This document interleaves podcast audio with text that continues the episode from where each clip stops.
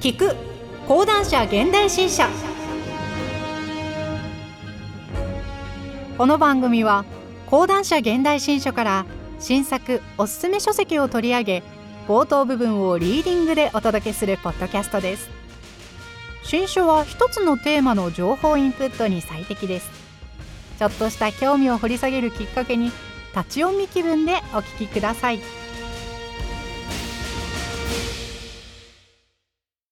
さて今回お届けする新書は歴史学者という病。本郷和人著。担当ナレーターは小野原睦美です。本書の概要。全部言っちゃうね。このままでは日本の歴史学は崩壊する？歴史を愛する人気学者の半世紀にして反省の木歴史学は奥も闇も深い。物語の歴史と科学の歴史の大きな違い。時代が変われば歴史も変わる怖さ。実証と単純実証は断じて違う。広告史観 VS 実証主義の主導教育者の一流ノットイコール研究者の一流。就業時代とブラック寺院。私は認められたかった。博士号の激しすぎるインフレ。古代プラス京都。市場主義の嫌な感じ。生徒が考える歴史教科書は NG だった。歴史学衰退の主犯は大学受験。私を批判する若い研究者たちへ。唯物史観を超えるヒント。アミノ史学にも検証が必要だ。民衆からユートピアは生まれるか。日本史の IT 化は学問なのか。次なる目標はヒストリカルコミュニケーター。本書のテーマは歴史学者。つまり歴史を研究するということの意味について考えること。中略。聞きようによっては同僚や他の研究者の批判に聞こえてしまうようなところもあるかもしれないがもちろん個人攻撃や人格攻撃などの意図は全くない。あくまで学問的な批判だと考えていただければよい。ここまで心中を正直に吐露したのは本書が初めてだろう。幼年時代の私は偉人伝などをはじめとする物語としての歴史にはまった。だが本格的な歴史研究者を志すために大学に入ると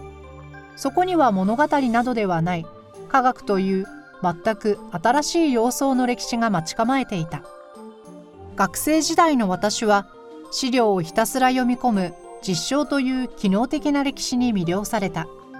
その一方でいくつかの史実をつなげて仮説を組み立てようとする演疫的な歴史の持つ面白さにはまった時期もあった。だが実証を好む人々からは仮説というものは徹底して異端視されしばしば私も批判されることになった。さらに学びを深めるうちに歴史学歴史というものは決して悠久でも万古不易でもなくそれどころかむしろその時代の持つ雰囲気や世論世界の流れなどによって簡単に姿を変えてしまうある意味恐ろしいものなのだという現実も知った。また受験科目としての安直極まりない歴史が数多くの歴史嫌いを大量生産し結果的に歴史という学問の著しい衰退を招いてしまっている事実にも言及したい。こうした機微な話は歴史の授業や歴史学の講義ではなかなか話題にならない「はじめに」を一部開講。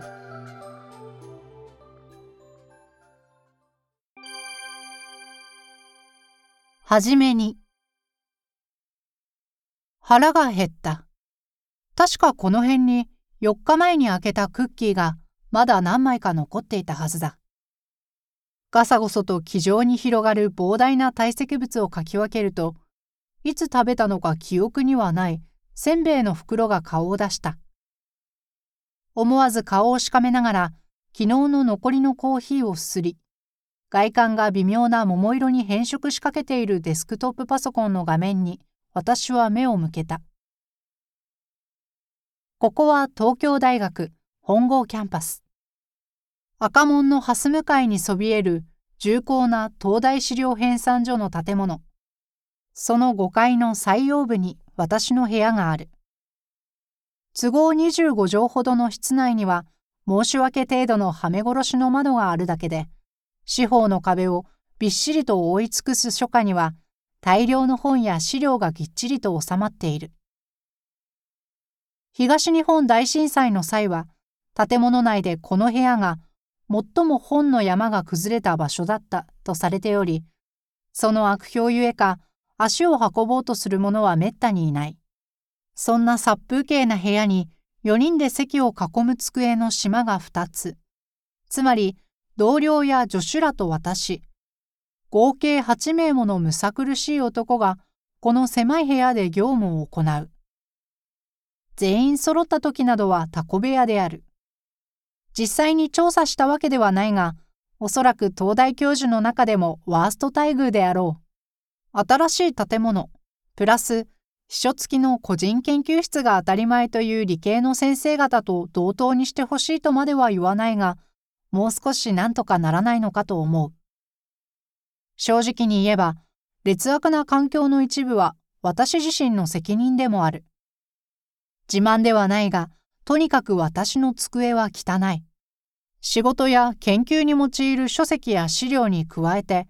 長年にわたって密かに集めたアイドルの写真集、昭和時代の雑誌のグラビアから、どうしても捨てられずに溜め込んでしまっているお宝グッズに至るまで、家庭に置くのがはばかられる文化財を片っ端から仕事場に置きっぱなしにして30年余り。整理というものを一度もしたことがないため、とうとう机の上には重厚な地層が誕生してしまった。人類が地球の地質に影響を与えたという意味では、これも立派な人新世だよな、などと愚にもつかぬことを考えてみる。ちなみに、ご承知の方もおられると思うが、私の妻、本郷恵子は、この東大資料編纂所の所長、つまり私の上司である。よって、私が仕事場にいくら私物を隠匿しようが、セキュリティ的には大して意味をなさないとも言える。国家的大事業の大日本資料編纂。自虐ネタはこのくらいにとどめるとして本業の話をしておこう。私が勤務する資料編纂所とは、江戸時代の国学者、花輪保喜一が設立した和学講談所の業務の一部が、1888、明治21年に帝国大学、後の東大に移管されて生まれた臨時編年史編纂係がルーツである。文字通り、日本の歴史資料の編纂を使命としているが、その最大のミッションは、1901、明治34年から今日まで続く我が国最大の歴史資料、大日本資料の編纂事業だ。その他にも古文書を収録した大日本古文書や貴族や僧侶の日記を収めた大日本古記録なども刊行している。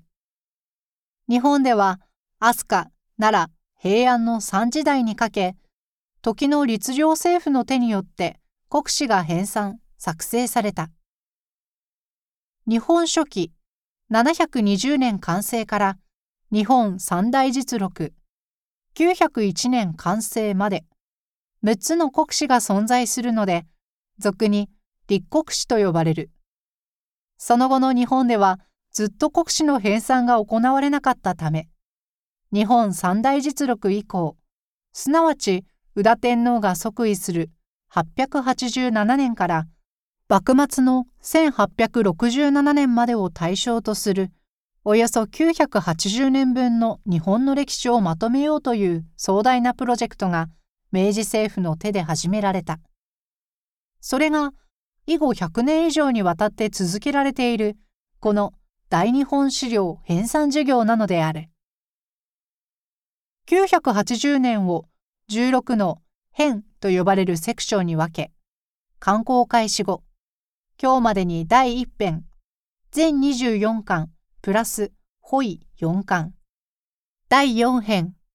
全16巻。プラス。ホイ1巻。の2編が完成しているが、それ以外の14編については、セクションごとの作業がコツコツと進められている途中であり、江戸時代前期。第13編以降については、全くの未刊行という気の遠くなるような国家事業である。なお、中世史が専門の私が担当するのは第5編。上級の乱。1221年から鎌倉幕府滅亡。1333年までを対象とし、1251年までの資料を収めた37巻までが完成している。実物を見たことのない方のために若干補足しておくと、本自体は変年体、つまり年代順で構成されており、歴史上の重要事件について概要を表す文章、公文というで示しつつ、関連する資料を片っ端から載せていくという体裁をとる。とにかく資料という資料は全部載せるという網羅主義をとっており、子供が神社の壁にしょんべんを引っ掛けたなどという記録として残してもあまり意味がなさそうなものまで収めているので、核も膨大で時間がかかる事業となっているのだ。1988昭和63年に入所した私は約30年にわたってひたすらこの作業の一部を担ってきたがスタッフの数が限られていることもあり約1年分の資料を編纂するのに10年近い月日がかかるつまりこのままのペースを続けるならば第5編が完成するまでにあと800年近くかかる計算となるかのガウディのサグラダ・ファミリアも参りましたと頭を下げるほど膨大な時間を必要とする事業と言えよう。歴史学は不可解なり。前置きが長くなったが、ここから本題である。なぜ私が冒頭で資料編纂所の業務について語ったかというと、それは本書のテーマが歴史学者、つまり歴史を研究するということの意味について考えることだからだ。この資料編纂事業は国家にとってとても重要な仕事である。また、日々膨大な資料に触れ、読み続けるために、歴史を学ぶ者にとっては非常に効果的なトレーニングの場でもある。その一方で、机の右に資料、左に帳面を開いて、今はパソコンだが、文字通り右から左へ書き写していくような単調でさほど頭脳を使わない作業でもある。歴史学者の仕事とは果たしてそんな単純なものなのだろうか。私はこれまで歴史に関する多くの書籍を世に出す幸運に恵まれた。テレビにも出た。だが、ここで一度、歴史ではなく歴史学、歴史学者の本当について一般の読者にわかりやすく伝えるための本を出す必要性を感じたのである。これから私は私なりの視点で歴史学とは何か、歴史学者とは何かということについて筆を進めていくが、このように生を受け、歴史学者として生きてきた自らの60年間の半生をかなり際どい部分まであえてさらけ出すことで、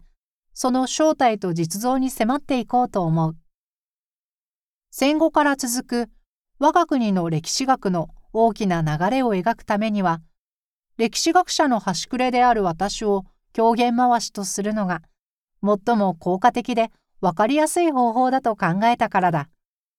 聞きようによっては、同僚や他の研究者の批判と受け取られてしまうようなところもあるかもしれないが、もちろん個人攻撃や人格攻撃など意図は全くない。あくまで学問的な批判だと考えていただければよい。ここまで心中を正直に吐露したのは本書が初めてであろう。なお、あえて私の幼少期から話を進める形にしたのは、私が適任かはさておき、こういう子供が将来歴史学者になるのだという一例が示せればと思ったからだ。早く歴史の話に進みたい方は、第一章は読み飛ばしていただければと思う。幼年時代の私は、偉人伝をはじめとする物語としての歴史にはまった。だが、本格的な歴史研究者を志すための大学に入ると、そこには物語などではない、科学という全く新しい様相の歴史が待ち構えていた。学生時代の私は、資料をひたすら読み込む実証という機能的な歴史に魅了された。その一方で、いくつかの史実をつなげて仮説を組み立てようとする演疫的な歴史の持つ面白さにはまった時期もあった。だが、実証を好む人々からは、仮説というものは徹底して異端視され、しばしば私も批判されることになった。さらに学びを深めるうちに、歴史学、歴史というものは、決して悠久でも万古不益でもなく、それどころか、むしろその時代の持つ雰囲気や世論、世界の流れなどによって簡単に姿を変えてしまう、ある意味恐ろしいものなのだという現実も知った。また、受験科目としての安直極まりない歴史が数多くの歴史嫌いを大量生産し、結果的に歴史学という学問の著しい衰退を招いてしまっている事実にも言及したい。こうした学問の機微に触れる話は、歴史の授業や歴史学の講義ではなかなか話題にならない。詳細については本文に譲るが、要するに歴史学というものは、しっかりした実態がありそうでいて、実はかなり相対的で振り幅の大きい、不安定な学問なのだ。まずは、その点をしっかり確認した上で、早速話を進めることにしよう。